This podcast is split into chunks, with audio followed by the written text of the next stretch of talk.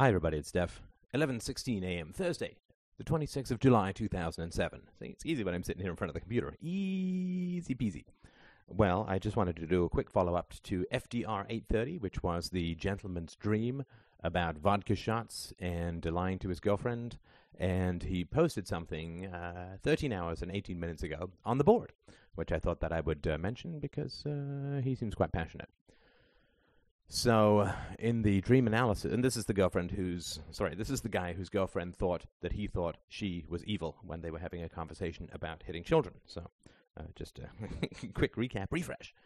So he writes, um, uh, because in, in my dream uh, analysis, I had said that uh, if he had been drinking uh, on the Saturday night that his girlfriend was drinking minimally, and a drink an hour, which, you know, five hour night, five drinks, and Christine has corrected me and said guys can meta- metabolize a drink an hour, but uh, uh, women not so much. So he says, one, on the Saturday night I wasn't drinking. I stayed sober with my girlfriend, which gave me the in- gave me the insight into how fake and contemptuous the other relationships were. Two, I am not a troll. Please, uh, sorry, I am not a troll. I realize that I'm not good at this philosophy stuff, but I'm really, really trying. I haven't had the deep conversation with my girlfriend yet because I'm scared, really fucking petrified. And I know that that's a bad thing, and I'm sorry. Being called a jerk by the one person who I thought was on my side was horrible. I know you're still on my side, and it's and it's trying to help me, but that blow really landed hard.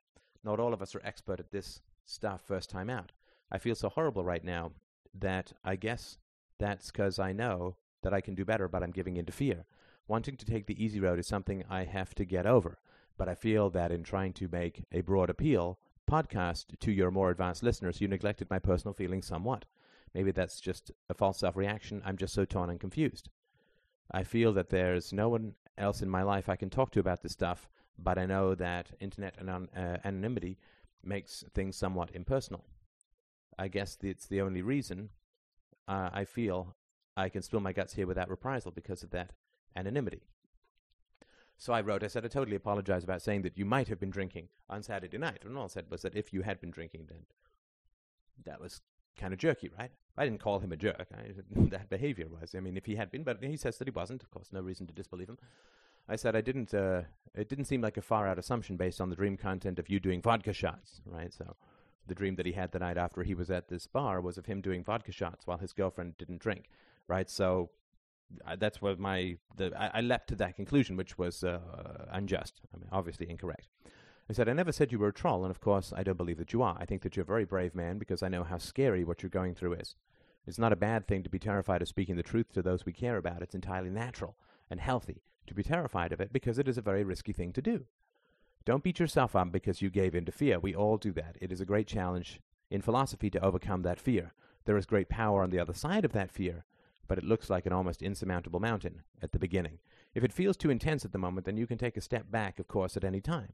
But the best person to talk to about your fear is your girlfriend. Do you think that is possible at all? He said, I don't know. I, I, don't think I'm cut out for this conversation. I've been sitting here crying for the past few hours since I listened to the podcast. What's your failure rate? I assume it's pretty high. I don't think I'm brave. Bravery is 25 years of hard slog escaping from a horrific and abusive environment. It's not, ooh, this philosophy stuff is getting pretty personal and starting to get scary. Guess that it's not for me then. Suppose I start talking to my girlfriend and she's not interested. Then where will I be? Alone and miserable. God, even this self pity crap is pissing me off. I feel like I'm being ripped apart at the seams. Edit. Since that dream, I haven't been able to sleep. It's 3:30 a.m. here. I don't want to take a step back. How can I push through on my own? Uh, Nathan, someone who's uh, succeeded, can you help me out? But then I don't deserve anything from anyone because I believe in no positive obligations. What value am I providing to people? A negative value. If I was advising others, I'd advise them to defoo or defriend from me. And then I offered to have a chat with him on the, but he hasn't been uh, online at least since since I've seen since last night. And this is, of course, this is the dark night of the soul. This is the awakening uh, that philosophy brings to us and this is something that uh, is is really scary. And, and my heart goes out to you, brother. I mean, it's a really really tough uh, situation, and I think I mean that the, important thing is to focus on what it is that you're feeling, right? So the reason, uh, sorry, so so you're feeling uh, like a lot of uh, contempt towards yourself, like you're not worth much, that you don't provide any value to people, that people should just stay away from you, and so on, right? And that, of course, is not a belief that is possible to be generated by me saying that if you were conspicuously enjoying drinking while your girlfriend was trying to stop, that that was that would be kind of jerky behavior. That that statement on my part, especially since it was inaccurate, right? And all I said was that if you were drinking when your girlfriend was trying to quit and conspicuously enjoying it around her, that would be kind of jerky. But of course, since that wasn't the case, there would be no. I mean, there would be no logical reason for you to have um, this kind of crisis of of identity, right? I mean, if somebody said, you know, if uh, uh, if you regularly mock Christina, that's kind of jerky. I wouldn't have a meltdown because I don't regularly, I continually, no, I don't regularly mock uh, Christina. I don't do it at all, right? So, so it wouldn't provoke a crisis of confidence, right? The crisis of confidence is occurring, if if you don't mind me saying so, and I'm sorry that we can't talk about this personally, but the crisis of confidence is occurring because uh, you said, I mean, this is my theory, right? You let me know what you think. The crisis of confidence that you're experiencing is occurring because of the following. Because you said to me the first time that we talked that your girlfriend was great, she was a great listener, and uh, uh, you'd known her for a long time, you really w- waited for the right person, and this and that and the other, right? So you sold me a story, right? And nothing wrong with it. I'm not uh, putting you down or anything. It's just this is the facts uh, of the situation, right? So you told me how great she was, and uh, uh, and so on. And then you also told me uh, in your uh, the the post that you had about your dream that you had this uh, wonderful day that you were uh, feeding the ducks and talked about everything and it was magical and it was great and so on, right? So you're giving me a story about a relationship, which is that you have this great relationship with your girlfriend, right? And so what? Um, uh, So what I uh, always say, uh, this is not uh, particularly original for me. This is uh, all the way from pre-Socratics forward. What I say is, okay, well, if that's the case, if you have this great relationship, if uh, she's a great person, she's a great listener, then, um, well, tell her how you feel. Right. The way that these crises of confidence occur is that, and I, I, I, impute no ill intention. This is not an attack. I impute no in, ill intention. This is just how we are taught, and we're taught so terribly badly. Right? We are taught to invent rather than discover. We're taught to make up rather than test. Right? So you want to go out with this girl, and so you invent the story that she's a great person right? You have a desire and you invent a justification for it. And this is not because you're a bad guy. It's not because you're a malevolent guy.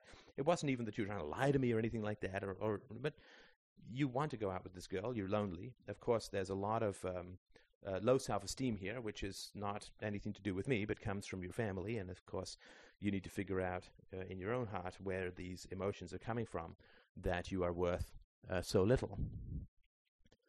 But uh, of course, it's your family and, and so on, right? But you want to go out with this girl, right? And the reason that you're with this girl, while at the same time having this core uh, self loathing and horror at your own uh, experience and history and, and emotions, uh, that's why you end up with this girl, right? So you wanted to go out with this girl. You make up a story that she's a great woman. You talk to me and you say, oh, she's great, you know, blah, blah, blah, blah, blah. But you tell me all of these things. I mean, this is how the truth always spills out, right? This is why it does us so much damage to lie to ourselves. And again, when I say lie, I don't mean your conscious intent, malevolent, buaha, you're not rubbing your invisible mustache like Mr. Burns' evil twin. What I'm saying is that, um, you, and th- I see this continually, right? Uh, and I don't mean this to cheapen your experience, but simply to say that you're not alone. This is a very common phenomenon, right? That people will say, oh, you know, we had this conversation with the gentleman on the board, right? We talked about uh, a couple of Sundays ago, where he said, "Oh, I'm very close to my mom," and then he had a description of his mom that was clearly someone you can never be close to, right? So that uh, aspect is, continually there. I, I see this over and over again. And so you say, "Oh, my girlfriend's great." Well, she's got a bit of a drinking problem, and she keeps putting me in these impossible situations. And she attacked me for making a mistake in philosophical judgment, and she put me down and humiliated me when I was trying to be nice to her. But she's a great person, right? And this disconnect between actions and judgment, between behavior and value, is something that uh, we we can look at and and and deal with in a straightforward manner which is painful, right? Because then we have to deal with all the pain that led us to ignoring this kind of behavior, right? You've been trained to ignore this kind of behavior, to call bad behavior good behavior, or to call the behavior of bad people, uh, sorry, to call people who do bad things good people. Right? You, of course, have been trained in that by your family and your school and your state and government, all this, all these kinds of things, right? But this is what you've been trained to do, right? Because it's a whole lot easier to bully kids into calling you good than to actually be a good person, right? I mean, it's the fundamental problem uh, of uh, of the modern world is that people will bully others into convincing, will bully them into believing that they're good rather than actually trying to be good, right? So you just automatically used to portraying people in your life as good people if you want to or have to spend time with them, right? But then the behavior that you describe is not the behavior of somebody who is doing good things. I don't know about the core, the essence, or whatever, right? So what happens is that you then, uh, and, again, this is continual. This is not to cheapen your experience, but just to remind you that you're not alone. People will continually do this with, for me or to me when they talk to me. Is they will give a mythology, they will provide a story about their relationship. Oh, I'm close to my mother. Oh, my girlfriend's so great. Oh, my dad is a really great guy, and blah blah blah. Right? That's the the mythology. That's the story. And then they go on to describe behaviors that are ignoble, corrupt, monstrous, evil, decadent, destructive, betraying, uh, non virtuous. I mean, horrible uh, in, in many ways, right? And so I get the story, right? And then I get the evidence. And the story is with your girlfriend, I have a good girlfriend. She's a nice person. I waited for a long time to, I've known her for a long time, waited for the right person. She's a great person, right? That's the story. Or I guess you could say that's the conclusion. And then what happens is I get the evidence. And the evidence completely contradicts the story. You can, if you want to think about it in more abstract terms, we see this with democracy, right? Politics, right?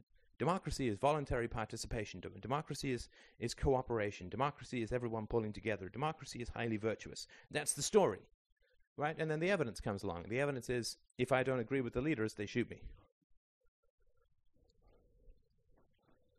Dealing with evidence is really hard because evidence, like when you can't just make up stuff about people, it's really tough. You go through a really tough period, and that's what you're going through, right? What I'm doing by saying, by accepting the premise of your story, by accepting the premise of your story about your girlfriend, right? I'm, I mean, the way that you find out if a theory is true or false, eh, accept that it's true, and then act as if it's true right? So if your girlfriend is a great person who really cares about you and is sensitive, and you know, it doesn't mean that this conversation is going to be automatically easy. Christina loves and cares about me, but sometimes the conversations that we have to have are not easy. But you know, she'll stick with it, she'll stick in it, and, and so on, right? And this is all that I'm saying, right? I'm saying, okay, I'm going to accept that your story is true about your girlfriend, your mother, your father, your government, your God, whatever. I'm going to accept that, that this is true right? And so now you need to talk to this person about how you feel, right? My girlfriend is a good listener, somebody will say. I say, oh, but I have this problem with her, right? And I'll say, okay, well, so she's a good listener. You can talk to her about the problem that you have with her. Right? I'm just I'm just going with what people tell me right? Because I can't. If you say my girlfriend, if if you say my girlfriend is good and I know nothing about her, I've got a great girlfriend. Oh, she's wonderful. It's like okay, well, I don't have anything to say about that, right? But when you give me completely contradictory evidence, then I can't say that your girlfriend does not seem to be as good as you think, and here's why, and here's why, and here's why. That, that's not going to that's not going to mean anything to you because you can just make up another story about that, right? Well, yes, she has some problems in this area, but she's had a tough time, and I'm trying to help her through it. And, right? It all stays in the land of abstract. It's all basically in pl- the world of Platonic forms, not Aristotelian empiricism, if that means anything. Right? The way that we break out of our mythologies is by acting on them. Right? If you believe that democracy is voluntary participation, try not participating. Try acting on your fairy tale. If you believe that your girlfriend is a good listener, then talk to her. right? And the, but the reason that you're having a crisis of confidence is that you know that it's not true. You know that it's not true. You and so I'm saying, let's act as if your story is real and you have a crisis of confidence, right?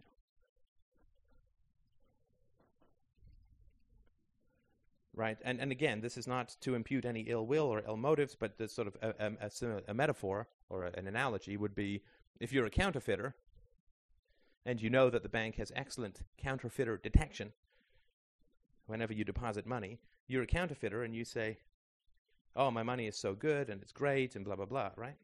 You want to pay me with your counterfeit money and you say, oh, my, you know, this is great. I hear there are counterfeiters around. I'd never be one of them. I think that's totally wrong. And then I say, okay, great. So if your money is so good, let's go to the bank and deposit it together. But then you're going to have a crisis of confidence. I'm not saying that you have conscious motives in the way that a counterfeiter would. But if you're trying to pass off your girlfriend as somebody who's different or better than who she is, and then I say, okay, well, let's act on this, right? Let's cash in this story. Let's act as if this story were true. Then you're going to have a crisis, right? Because you're kind of caught out.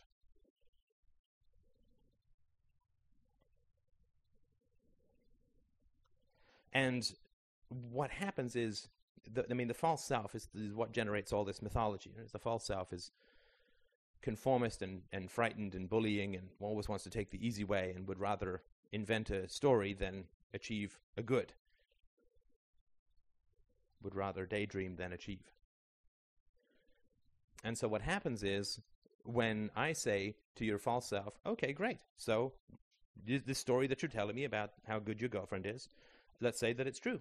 So go talk to her about how you feel.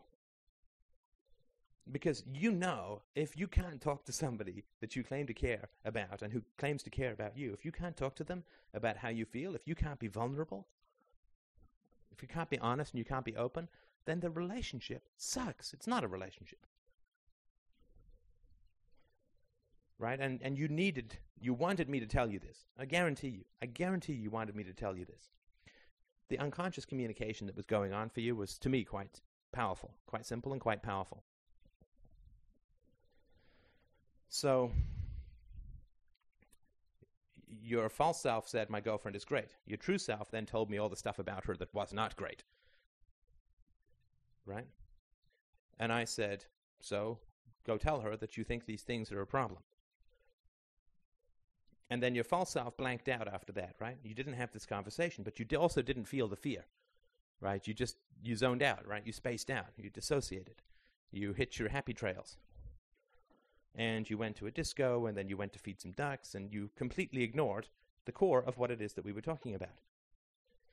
But once the true self connects with somebody else's true self, it gets really fucking hungry for contact, for truth, for reality, for freedom from illusion, from mythology. So your false self contacted my false self with the evidence. Sorry, your true self contacted my true self with the evidence. And then your false self took over and you became a good, dutiful, happy, happy couple again. But the issue had not been dealt with, right? So what happens? Well, your true self wants to contact my true self again, so A, it gives you the dream, and B, makes you want to post the dream. And it gets past the false self by saying, we're not going to discuss that earlier stuff. We're just going to deal, just going to put this dream out there and get some opinions back, right? Don't worry, right? There's, the, the, the true self always has to smuggle stuff past the false self when the false self is dominant. Sorry if these terms don't mean anything to you. You can look these up in the podcast series. So you post this dream. And in the dream, you say, you've got the dream content, which we've already talked about. But then what you say is, well, I went out to these horrible, shallow, false people, my girlfriend's friends, right? I know what I know what that means, and so does your true self. That if she has friends like that, well, a man is judged by the company he keeps, and so is a girlfriend. And then your false self tries to put another story out there, which says, then we had a wonderful time, and it was just the two of us together. We talked, we fed the ducks, we had a wonderful time right? The false self gets the final word. But the true self knows because it knows my true self's going to see it. Sorry, this all sounds so convoluted, but really, this is, I mean, there's a lot of unconscious communication that goes on in these kinds of situations.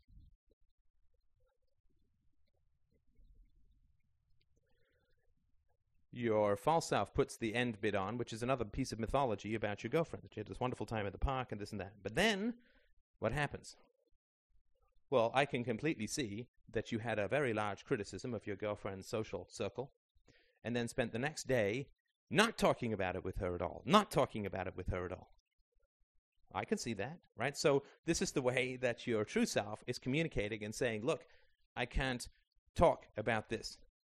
False self ain't letting me talk to the girlfriend because false self knows she's going to hit the road and hit the roof.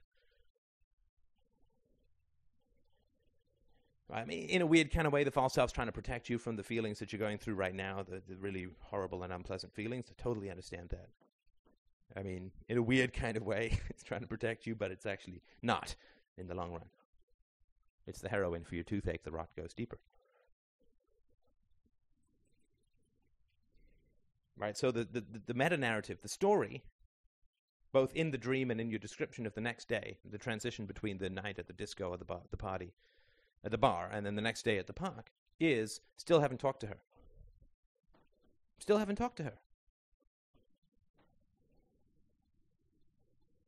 Your true self can handle this pain. Your false self can't, right? Your true self, your deep and real being, can totally handle this pain and needs to. And needs to. It's not pain I'm inflicting on you, right? I'm just taking you off the drug of mythology. That's all I'm doing. Just taking you off the drug of mythology.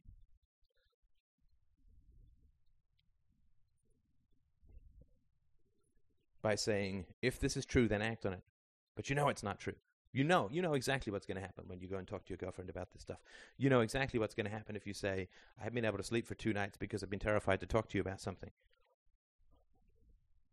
You know exactly what's going to happen. And that's why, right? I'm just pushing, I'm just taking you off the drug of mythology and saying, if what you're saying is true, then act on it. And now you're caught.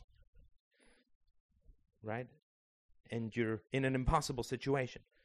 Well, you already are, right? That's why your girlfriend is able to do this sort of stuff to you. And your family, of course the originators of this problem.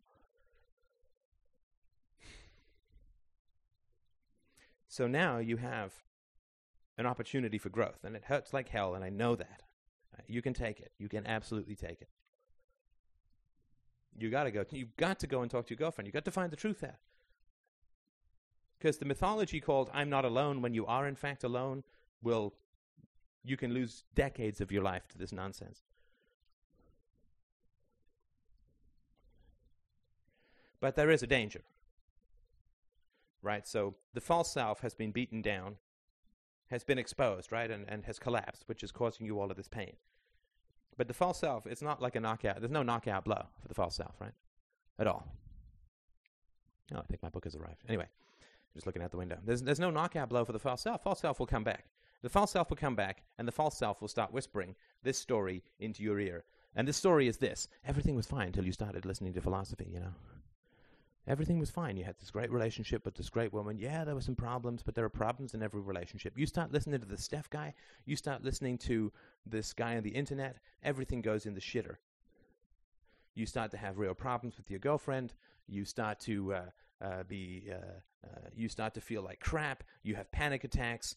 Uh, uh, you know, this stuff is bad for you. This stuff is hurting us. This philosophy is hurting us. This guy called you a jerk openly and in public on the internet after you exposed yourself and revealed your dreams and was publicly you were publicly humiliated by this asshole who calls himself a philosopher. He's going to hurt you, he's going to tear you down, he's going to make you end up alone. This guy is causing you all of this pain. And who the hell is he? Just some guy on the internet, right? And you're going to get this whole worm tongue whispering in your ear. The false self is going to attempt to portray me as the enemy, as the source and cause of your pain, get you to disconnect from philosophy, and uh, go back into the box where it doesn't hurt anymore. So that's your risk, that's your danger, right? Of course, you don't have to talk to me ever again. You don't even have to listen to any more podcasts. You know, read other philosophy books if you want, the ones that have value and, and uh, meaning and truth in them. But the reality is, of course, that that is going to be the response of the false self is to start whispering in your ear that Steph is a bad guy who is a hypocrite. I mean, this is. A, I'm not saying you're this. Right? This is the risk, right? This is what happens to all the trolls, right? They get exposed, they get humiliated, their vanity gets wounded, and instead of saying, "Holy crap, why is Steph hitting such a nerve? Where did this nerve come from?" They say, "Steph didn't hit a nerve. Steph's just stabbing a nerve." Right? he didn't hit a nerve like uh, he's innocent. Right? He knows exactly when to slip the shiv in, and he's an asshole. And, and then they get all angry, and the false self then just reestablishes its control by attacking the healer, right? So that's, I mean, frankly, that's the risk that you're going to face, right? You're going to try and try and your false self is going to try and translate this agony into Steph caused it, Steph did it, Steph is hurting you, get away from him, he's dangerous, he's bad, and all this kind of stuff, right? And of course, it's absolutely up to you what you do, right? My suggestion would be try and get to a counselor, to a therapist, right? A good, competent therapist. But um, I hope that this helps. I hope that you'll stay in the conversation. I wish you the best. Really, you know, gather your courage. Go talk to your girlfriend. I'll talk to you soon.